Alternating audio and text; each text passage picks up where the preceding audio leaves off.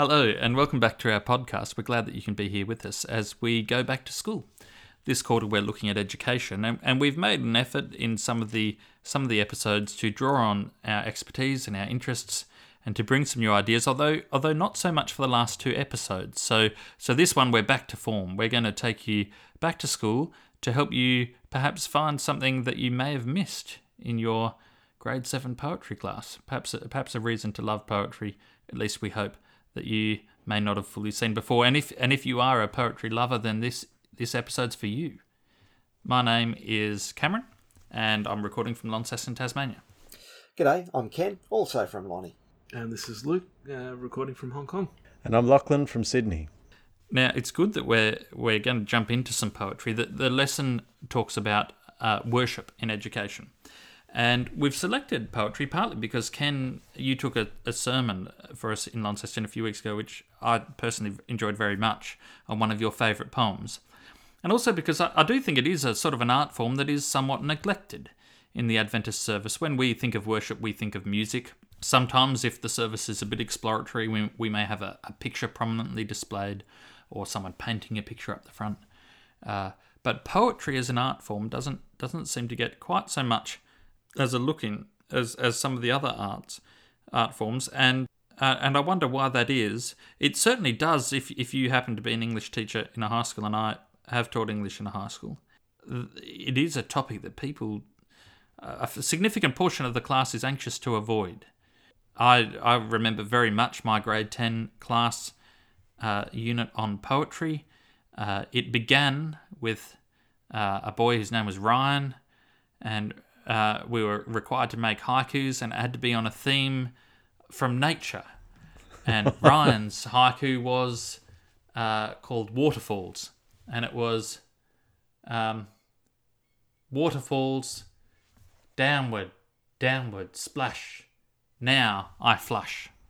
And that was his contribution to the poetry class, and it it completely derailed the whole lesson because every poem from the male portion of the class for the rest of the unit. It didn't matter if it was a, a, a haiku or a limerick or a sonnet. It it all revolved around the toilet, and I think I think it it uh, drove our teacher to distraction. Uh, but it was very memorable. Um, it's it's well, the Ryan, only Ryan, year I can remember studying poetry. Ryan's not alone in that. Um, uh, there's a uh, a poem by the Australian poet Bruce Dawe um, that talks about um, observing a gorilla uh, in the zoo and observing the gorilla pick up its feces and look at it and play with it. So, you know, it's great poets uh, deal with such things. Ah, good, good.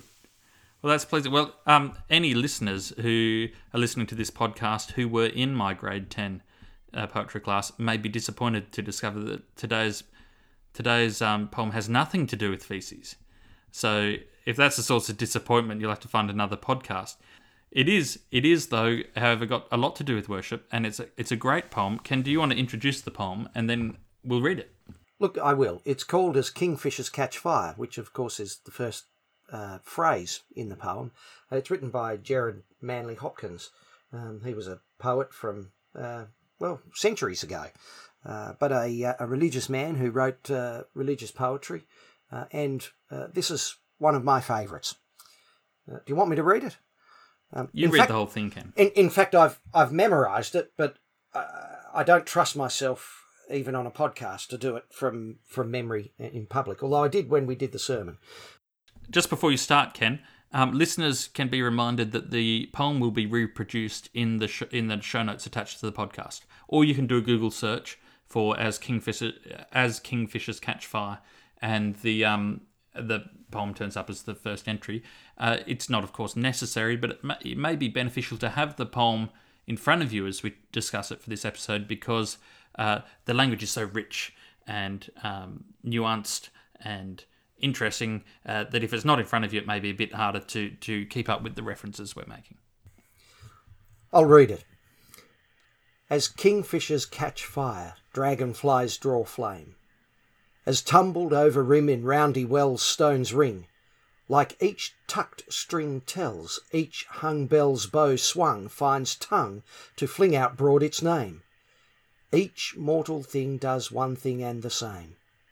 Deals out that being indoors each one dwells. Selves. Goes itself. Myself it speaks and spells, crying, What I do is me, for that I came. I say more. The just man justices, keeps grace, that keeps all his goings graces, acts in God's eye what in God's eye he is, Christ. For Christ plays in ten thousand places, lovely in limbs, and lovely in eyes not his, to the Father through the features of men's faces. Thank you, Ken. Let's let's start with the discussion of the the structure of the poem, and then we might and some of the techniques, and then we might work towards some of the the central ideas in the poem as we as we move along. You you lead us on this one, Ken, because this is this is your poem. Well, well let's start with the rhyme. Uh, give me the rhymes. Uh, flame name. Yes. Same came. Yeah. Just go for the end of the lines. Yeah, yeah. Wells, Wells, bells. bells, dwells, spells. Yes. So you can see that there there's just two uh, rhyming uh, sounds there, aren't there? There's the aim and the L's. Uh, that's in the first um, uh, uh, octave of the sonnet. But it's got a, it's got a kind of, I don't know, in music it would be an anacrusis because it, it, they come in pairs, but the flame, the first one is on its own, and from then on they're paired up. Flame on its own, and then Wells bells, then name same, then dwells spells. Ah, then then, it has to came. And the last one is on its Yeah. own. So you'll actually see that the, the structure there is an A B B A B B A. Um, so it's an it's an it's an ABBA structure. And in the last stanza that changes. It's a it's an A B A oh I guess a C D C D C D. Yes, it is. Justices, graces, is, places, his, faces. Yeah. Are there any other rhymes in the poem? Um, definitely the way you read it out, Ken. So in the third line, um, stones ring like each tucked string tells. Yep. Tells is in the middle of that line, but it's picking up the wells, bells, dwells. It's picking up And that there's also the ri- the ring string within that Yes. line. It's it's line it's too. not um, technically rhyme, and I don't know what the actual term for it is, but it's it's uh, I, I guess it's the rhythm of certain words with similar sounds. It's not quite alliteration. It's not alliteration. I don't know what it is, but something like the um, bow swung finds tongue.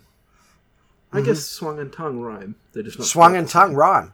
You're quite right. They, they they're not Yeah. spelt the same, but they certainly and and so uh, does hung. So on the previous line, hung, swung, tongue. Yes. So there, And- there and there's then- some more rhyme.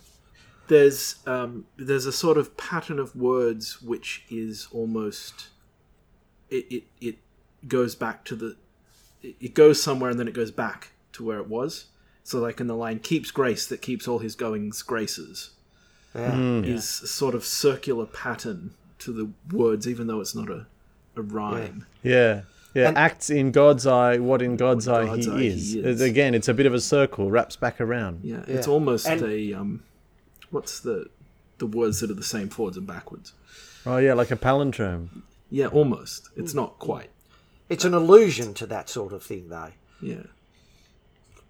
Well, th- there's some there's some rhyme, and there's another bit of the structure. What about you mentioned the word alliteration, um, Luke? Uh, so, so alliteration, the same uh, Th- th- starting. yeah, there is sounds. also Wh- wh- where do where do we see that? Find some examples of that. Selves speaks spells in one line. There you are. What about the very first line? Uh, Kingfisher's catch. yeah. dragonflies, Dragonflies draw. Dragonfly's draw. There you are. Yeah. Yep. Uh, rim and roundy. tucked string tells. Yeah, this is. I was gonna say there's the string tucked string tells. String starts with an S, but if you read them, um, if you're saying them together, the tucked the the S feels like it falls onto the tucked, and you end up with tucked ting tells. Yeah, yeah. It's interesting, isn't it? Lovely and what about in that? There you go. Father features faces. Yep. Mm. Uh, speak spells, stones, and string. Um, so that, there's lots there. It's it's interesting, Ken, because when I when I was studying poetry, one of the things that I, I I was a fairly compliant student and I was fairly interested too. So it wasn't like I was a down and out rebellious anti poetry cultural philistine as a teenager. But um, I still did feel that it was a bit a bit of a stretch to talk about all these things. Why do you why do you talk about all things? Why, why does it matter if it alliterates? What what does it add?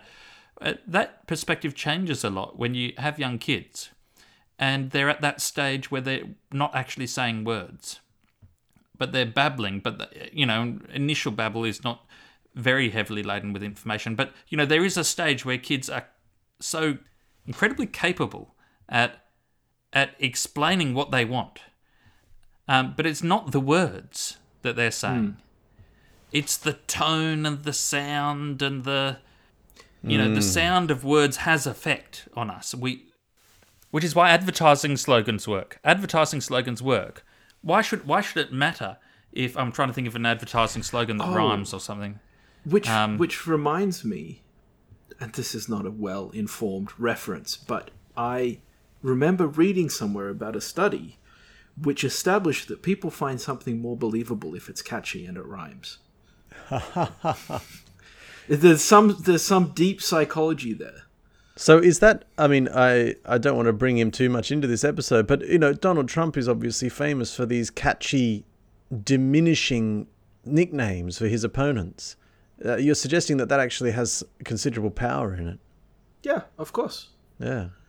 I think there's another element to talking about, uh, you know, some of those technical aspects of it, um, and and that is that uh, that's part of poetry, and so what it does in in this case, in my view, uh, in fact, the poem itself demonstrates part of the message, and we'll move on to that. But there is a real technical mastery um, in the poetic form uh, that uh, Hopkins demonstrates here. With all of those things, I mean, we've seen so many examples uh, of his use of the traditional um, poetic tools of rhyme and alliteration uh, that create a real density uh, in this poem and a real and demonstrate a real technical mastery uh, of of the art.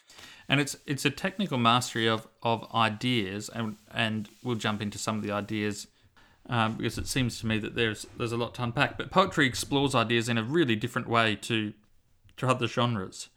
And and you know something like the book of Leviticus has lots of ideas but the mode of the delivery of those ideas tends to be focused more or let's think of a more extreme example a, modern rental lease agreement um, there's there's very particular ideas that need to be expressed, and and the focus is that the ideas must be communicated with maximum precision. But there's no need for brevity. The, the, the, it goes on for pages and pages and pages. The ideas it's trying to convey are pretty simple. The house is yours to live in if you pay for it and don't damage it. Um, but you just have to do it really precisely. And so you end up with some genres that maximize on precision, where there's the idea is exactly this idea and it cannot be any other idea. Contrast with this something like poetry, where instead of just having a few ideas that you explain with many, many words, you have many, many ideas that you're trying to explain with just a few words or trying to bring to mind with just a few words, which is, I think, where the power of, of poetry is. As somebody who uh, has just recently dealt with a rental contract, I would say there is value in brevity. Still, um, Yeah. but but maybe not enough uh, to to uh, to save us from having to read through the things. But um, coming back to the, I think there's another another um, value in uh, poetry being shorter, uh, aside from just you know the goal of sort of conveying much imagery and ideas and, and emotion with relatively few words, um, is also in its role of transferring or recording, if you will, um, wisdom and knowledge. Because and we touched on this in previous in a couple of previous episodes. The other thing, aside from it sort of being more believable if it's in rhyme, is that it is known to be more easy to remember. Uh, that's why we have memnonics, um, which is basically modern form of, of a very, very old oral tradition of passing on knowledge.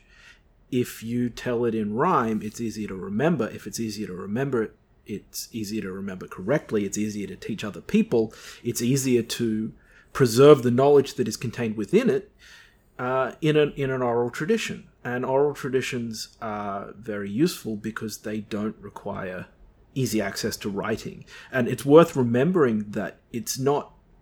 It wasn't just a case of we invented writing and then everybody had writing.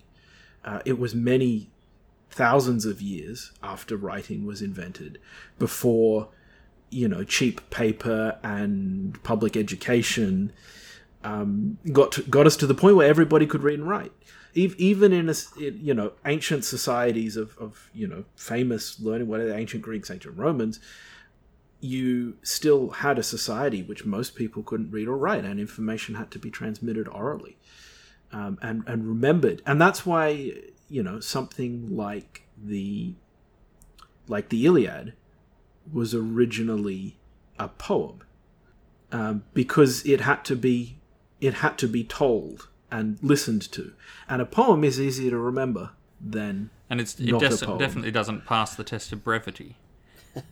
the Iliad no, well that's doesn't. the other thing is um, they can be long. You can yeah. have long poems for sure. Um, so I, I think I think something like uh, like a more recent example would be something like Beowulf, which uh, I will. I, I love how you're picking I, that for your more recent example. well, it's more recent than the Iliad. Uh, it's true. um, it's an. Ex- I mean, it was. It was ultimately it was written down, but it's it's it's a it's a poem. You know, in Old English, it, it's got a meter and rhythm and certain patterns of language that are repeated and build on themselves and that, that there's meaning contained in that but it's also got a practical purpose in that it will be easier to remember. And i will try and bring beowulf back into this discussion at some point again. I'll look i'll look i'll look forward to that. One of the things that i think that we should do before we look at some of the more meaning is to perhaps just look at some of the images and see what you would what, it brings to mind. Um, the, the very first line as as kingfishers catch what is it what what how do kingfishers catch fire? What, what's the image that you're seeing there yeah i have to admit some difficulty. It's the iridescent feathers isn't it? Yeah i, I would have thought so. Um, and, and, the dragon dries during flame. Um, yeah. you, you, see that the, the, the, the, sun shine off the reflection on their wings. Um, yeah. uh, what about yeah, this rapid as... movement. Just hang on ken. To draw flame could mean to paint a picture of flame, like to create a picture, or to draw flame, like if you draw water from a well. Yeah. You're like extracting flame. Or you it's talk sort of about a... when you light a fire, or when you look at a chimney, you ask how does it draw. Uh, so mm. how does the how does that fire breathe? How does it gain its oxygen? Yeah. Um, uh, so it draws uh, the oxygen and the air into the fire. Um, in, Mm. Interesting. Um, what about tumbled over as tumbled over rim in Roundy Wells Stone's ring? What's what's the what's what's the concept there? Um, this, this sounds like a year seven poetry class. It really is reminding me a lot of certain long buried memories. Well, uh, Luke, one of those long buried memories. Do you recall once in in initial frustration? I think it was you and I decided we would take our English class notes in haiku form. Um, yeah, I and, think we ended up writing out most of King Lear as haiku. Yeah. it actually it was actually a really great way to take notes. It was memorable, as Cam said um, at the start.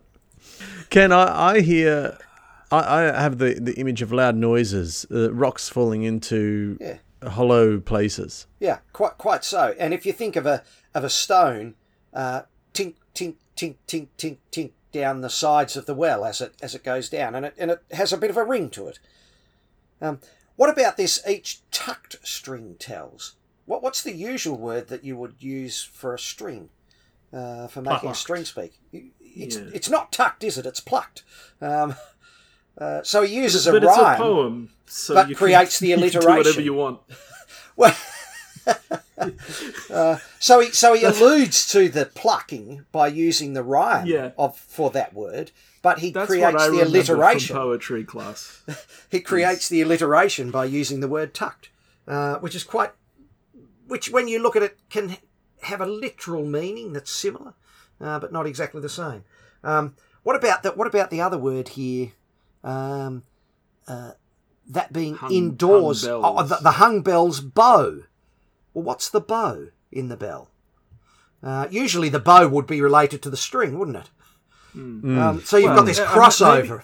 Go on. Are they are they connected or are those two separate? You've got hung bells and then bow swung finds tongue. So Yeah. swinging the bow is a bow of a, string instrument, Yeah. and then it finds tongue. It makes a noise to Well, the- fling out broad its name. The bow is actually the part of the bell, the bowed part of the bell. Oh, is it? That, that the um, see, that the ha- that the hanger strikes. Um, so yeah, but but it Oh, okay, well that works. um, it does work. the work. bow swung. It works finds- literally, finds but it creates this connection between the two images, doesn't it? The the, the bow and the bell string. Oh yes, and it would have to be because the bell apostrophe s is a possessive. Yeah, yeah. Um, It's the bell's bow. Yeah. So so Ken, I'll admit that when when you read through it at the start, I found this a little bit too dense. Yeah. Um I couldn't catch it in real time. I'm mm. enjoying this now. I'm feeling like I'm getting a little bit more of a handle on it. Mm. Well, good, um, and that's that's hopefully the worshipful part of it. What about the word selves? Deals out that being indoors each one dwells, and then selves. What's that word? And then it's sort of repeated selves, goes itself. Mm, Myself it speaks and spells, crying, "What I do is me, for that I came." So usually a self is a noun, isn't it? Um, But here we see him using the noun in an unusual way because what these things do is they deal out that being indoors each one dwells. So they deal out what is inside of them. Interesting that he used the words indoors rather than just the more plain word inside. But so they deal out that which is inside. So what they do is they self, they or, or selves goes itself, myself it speaks and spells. So a really selves is a interesting verb. selves is a verb. Yeah, it's it's it's a doing word, um, and the same happens in the next uh, the next um, part of the poem on the first line. The just man justices. Um, so justice is usually a description, um, uh, or, or a noun, in fact, a name. But uh, uh, there again, he's turning the type of word it is around. So it's another interesting, um, uh, what a mastery of the of the time to uh, not use the traditional form of the word. Yeah, and then there's this concept of the playing Ken, and pl- uh, when it says Christ plays in ten thousand places, to play has heaps of connotations. There's the, the idea of games, but there's also the idea of music, and and uh, we are the instruments on which Christ is playing, just like the bell and the string inherently just sings itself out. Is it in an analogous way or in a contrasting way that Christ plays in 10,000 places? Because the, the thing that's playing in these places is not itself, it's something else.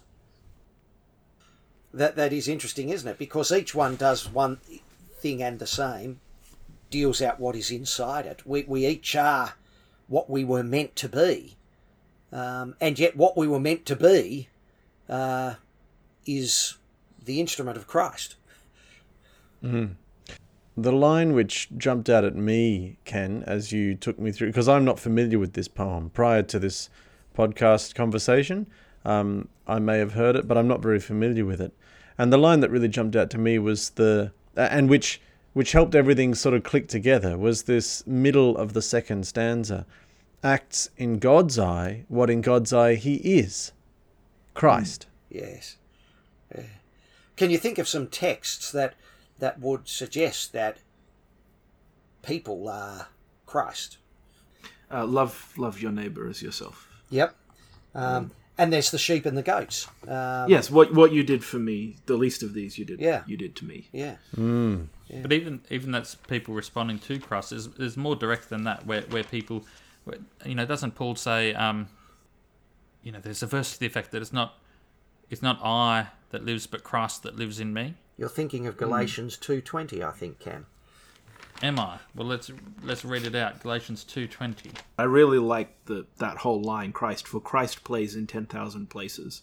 The plays and the 10,000 places, which is again being Christ like is an inherently joyful thing and also that Christ is is in the least of these in everyone. So Galatians 2:20 says, "I've been crucified with Christ, and I no longer live, but Christ lives in me. The life I live in the body, I live by faith in the Son of God who loved me and gave himself for me." Is, isn't that interesting? Are there other passages that you can think of? Because it seems to me Christ plays in 10,000 places. The message that we're really getting, and that he's lovely in limbs and lovely in eyes, not his. Um, the message that we're getting is that Christ is in us, uh, that he plays through our limbs and through our uh, eyes.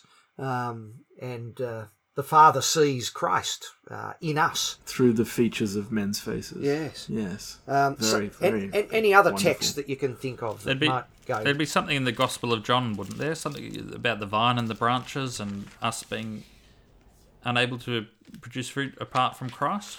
That's a very good one. Uh, there was another one in John that I was thinking of, which is John one twenty six. Um, There's also Genesis, oh, go. made in God's image. Yes. So John one twenty six um, uh, is not the right text. Uh, it's John seventeen twenty. Uh, so seventeen twenty. I pray also for those who believe in me through their message, that all of them may be one, Father, just as you are in me and I am in you. And then at verse twenty six, um, I have made you known to them and will continue to make you known in order that the love you have for me may be in them and that I myself may be in them. Mm. There's something here that can that contrasts with the first part of the poem. And when I was at school, there was a guy doing the circuits talking to schools on ethics. He was he's an ethicist, Peter Vardy, and he was very good. And he, he had a couple of when he was trying to talk about different schools of ethics and and what gives someone moral responsibilities. You know, we don't place many we don't we don't maintain that rocks have many moral responsibilities. And what about a dog or a, a human? Ultimately, what is it about us humans that makes us moral creatures? And one of the ideas in this that he discussed was the idea of I'm going to get this wrong. I think the term he used was natural ethics. This idea that uh, that the right thing to do is the thing that something in an ideal natural state would do. I can't. I'm getting this wrong, but the example he always used was wombats. He, he was British, and um, greatly enamoured with wombats because they square. They, they have square poo. Ah, So we now have I've got, got, there. and we've got there in the end. So um, We've they- been waiting the whole podcast for this. I have. So wombats poo square poos, and he said, you know, so this is this is really the limit then of a wombats are not capable of very much. Um, they dig, they eat. Well, yeah, they can do lots of things, but you know, by the time you've ruled out eating, creating more wombats, pooing square poo, and digging holes, there's there's not a lot left over apart from that, as far as we know. So he said you would hold a wombat who did, did those things to be a good wombat.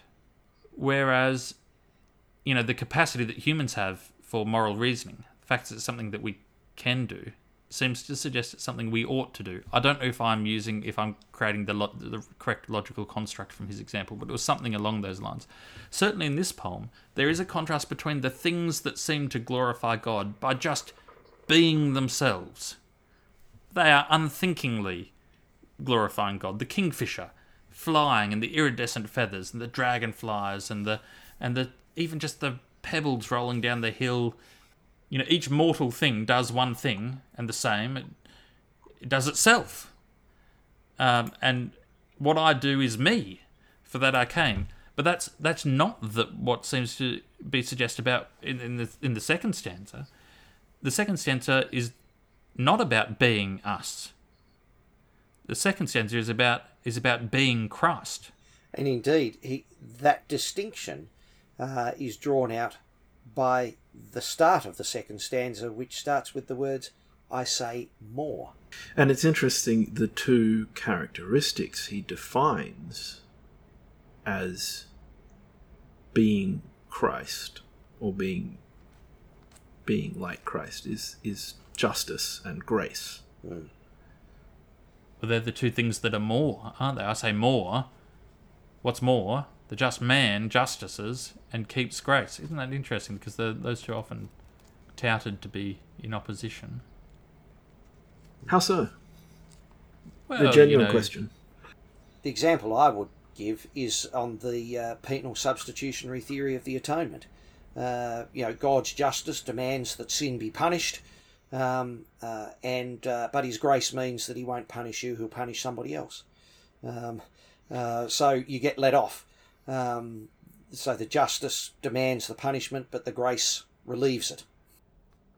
Ah, I see. I was thinking of justice more in the sense of the sense of a a person, a man being just to others, not being un, not being unfair, not uh, taking advantage of other people. So, so maybe there's not a contrast on on the way you're looking at it. No, I didn't. I that's why I asked because I I wasn't thinking about the sense of justice as in divine justice or legal justice. I was I was I didn't see a contradiction at all. And we've we've referred previously to the idea that uh, grace doesn't necessarily require wrongdoing. You don't have to wait until someone has wronged you before you can show grace to them. If showing grace to them means giving them something of value that they haven't earned, then then you can do that to someone who's done you no wrong. Uh, when when we smile at a stranger in the street, they haven't earned that. Um, that's being gracious.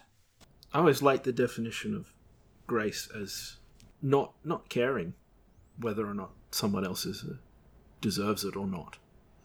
It's it's it's it's not about you're not looking to go out of your way to do a favor for somebody who doesn't deserve it.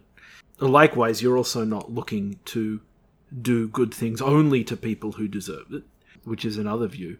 You're literally indiscriminately good. The tying together, Luke, that you've identified here of justice and grace in the second stanza of the poem uh, makes my thoughts turn immediately to Psalm 85, verse 10. Steadfast love and faithfulness meet, righteousness and peace kiss each other. I've heard that rendered justice and peace kiss each other. And it seems to be very similar in theme to this idea of the true window into God is is only found if you're if you're holding justice and grace or righteousness and peace together in an embrace. Uh, I think often when one of those is taken over the other, it becomes an un- incomplete and a less helpful picture of God. This idea of lovely in limbs, uh, the idea that God, when God looks at us, he sees us as being lovely, is uh, not always the picture you get of God. Sometimes the picture you get is that God is uh, that we're pretty filthy, and and and of course, I guess in a sense we are. We've we've all done wrong things, and there are parts of our character that God would be anxious to f- fix. So, uh, but you know, this idea that God graciously puts up with us, even though we're a nasty, horrible bunch of sinners, because He's loving. You know, we sometimes get the picture that God loves us in spite of who we are, but He doesn't like us. It's it's reluctant. He'll he'll hmm. he'll do what's the Begrudging. Whereas this, this is quite a picture that it's even not. It's, it's it's not even that the person in this poem described in this poem has succeeded in being Christ. He acts in God's eye what in God's eye he is. It's almost an element of God. Well, I'm going to just try, and to be Christ, and it sometimes feels like a bit of an act. I well, it's interesting you say that because I tell you what strikes me about this poem is the idea of the truth of a thing. You know that that something is best when it is honest and is revealing its true self, um, because it reminds me of um, a very similar idea that I came across in my study of architecture, which is from a gentleman called John Ruskin who had a lot to say about the truth was one of his seven lamps of architecture lamps being illuminating values and he, he felt it very important that architecture did not seek to hide what a material was. So the idea of something like fake stone or a fake brick finish or something like that, completely abominable to him. It, was important that a material be seen for the material that it was, and only then would, would you know the highest standard of, of architectural expression be realized. Um, so I just looked it up, and he is a contemporary of Gerard Manley Hopkins. It was the same era. So it didn't surprise me to see the same idea coming out. I didn't get the sense in the poem that the act means pretends or attempts or I think it's more about like put into action. yes, yeah, I- I- yes, Like like Put- puts enact. in- More in the sense of to enact something. He, he Yes. simply does what in God's eye he is. I, I think it's a really important point that you, you bring out in, in the that arises out of this poem, Luke, and, and I would use the word congruence. So uh, there's a consistency between the means and the message. There's a consistency between the words uh, and the works, and we see that consistency in the poem. Gerard Manley Hopkins, with this poem, demonstrates precisely who he was meant to be a great spiritual poet. Um, uh, that's what he was put on earth to do, uh, and he demonstrates it uh, with this poem. And we can think, we can all think of other examples of it. You know, we, we, I went to a, a Tommy Emmanuel concert once, and came out of it thinking, "There's a man who was doing what he was meant to be doing." Um, uh, some people are just meant to play the guitar, and he was doing it. Um, in the same way that birds bird and flowers flower and uh, trees and stones, seas and stone. stones stone. Um, um, But there there is a distinction, and and the distinction I think makes a reference back to Genesis, because much is made in the book of Genesis in most Adventist tellings of the creation account that I've heard that God uh, spoke the animals into existence, but He formed man out of the dust as a point of distinction. In point of fact, in one of the, in fact, someone checked me on this. In Genesis 1, he speaks the animals and humankind into existence. And in Genesis 2, he forms them both from the dust. So in in Genesis, yeah, in Genesis two, it is where he forms man from the dust, But does he not also form the animals from the dust in Genesis 2? And in Genesis two verse nine, and out of the ground the Lord God made to spring up every tree that is pleasant to the sight and good for food. The order's all different to the animals. And I, I'm just I'm just reading Genesis Yeah. one, and, And yes, then- God speaks mankind. And then in, in Genesis 2, verse 19, now out of the ground the Lord God had formed every beast of the field and every bird of the heavens. Yeah. So, so um, I confirm Genesis one is is speaking for everything, including mankind. including man. So, in Yeah. in point of fact, the the um, the mechanism of the creation is the same for mankind and the animals in Genesis one, as internally, and in Genesis two, there's internal consistency. There's just a, a, a contrast between Genesis one and two, but there is a point of difference between mankind and the animals, and it's the first poetry recorded in the Bible, since we're talking about poems. Uh, and it is uh, an ABA poem. So God created man in his own image. In the image of God, Image of he God, created. he created them, male and female. He created them. So um, there's a little chiasm there. So uh, that that is a point of distinction that's made, and it seems to be the same distinction that's happening here. The kingfisher just bees itself. A bell, an inanimate bell, is just itself.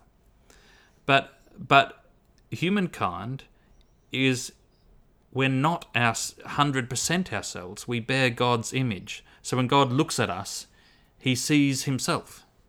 He sees Christ uh, played in our faces and in our features. And this is, of course, a theme that Christ pulls out in the New Testament when he's asked about taxation, which is a story re- re- we referred to last week. And he says to the Pharisees, Show me a coin. Whose image is on the coin? And they say, Caesar's image is on the coin. And Christ says, All right, well, give, give to Caesar the thing that bears his image, and give to God what is God's. Give to God the thing that bears God's image. which is, of course, us. Us. Caesar Yes. Caesar requires your money and taxation. God requires you. Uh, if if you're going to be if you're going to be the best you you can be, that requires you. That requires you being God's image, being His representative, um, a- acting as He acts, uh, having His interests a- at heart, and that is a distinction between made in the Bible between humankind and and the rest of the created world, and that seems to be very strongly represented in this poem. That's really nice, Cam. There is one other thing that I'd like to just ask, um, given that I'm not an expert on this poem. I see there being another subtle distinction being made, but it's it's implied. So the kingfisher just does its thing. Dragonflies do their thing. Stones, bells, they do their thing. But in the second stanza, I say more the just man justices and keeps grace and acts in God's eye what God he what what in God's eye he is. What then of the unjust man? And uh, to me, that's the that's a question which is not answered by this poem, unless it's answered by a kind of implied contrast. Uh, The implied contrast is like the for bells, there are no just bells and unjust bells. A bell's just a bell.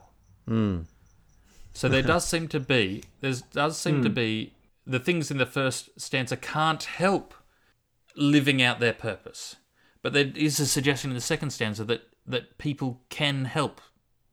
That that they may not fulfill the thing they were meant to be. Hmm.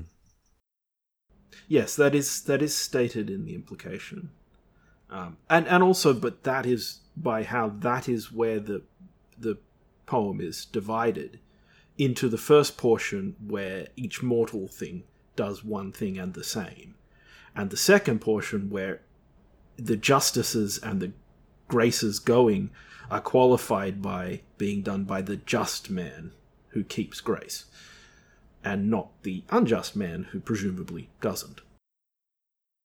Hmm. I wonder whether it might be worth uh, finishing with this, uh, with reading the poem again. But before we do, just observing this possible theme uh, from message from the poem. We are most what we are meant to be when Christ is playing in us. As kingfishers catch fire, dragonflies draw flame. As tumbled over rim in roundy wells stones ring, like each tuck string tells, each hung bell's bow swung finds tongue to fling out broad its name. Each mortal thing does one thing and the same, deals out that being indoors each one dwells, selves, goes itself, myself, it speaks and spells, crying, What I do is me, for that I came. I say more. The just man justices, keeps grace, that keeps all his goings graces, acts in God's eye what in God's eye he is, Christ. For Christ plays in ten thousand places, lovely in limbs and lovely in eyes not his, to the Father through the features of men's faces. Amen.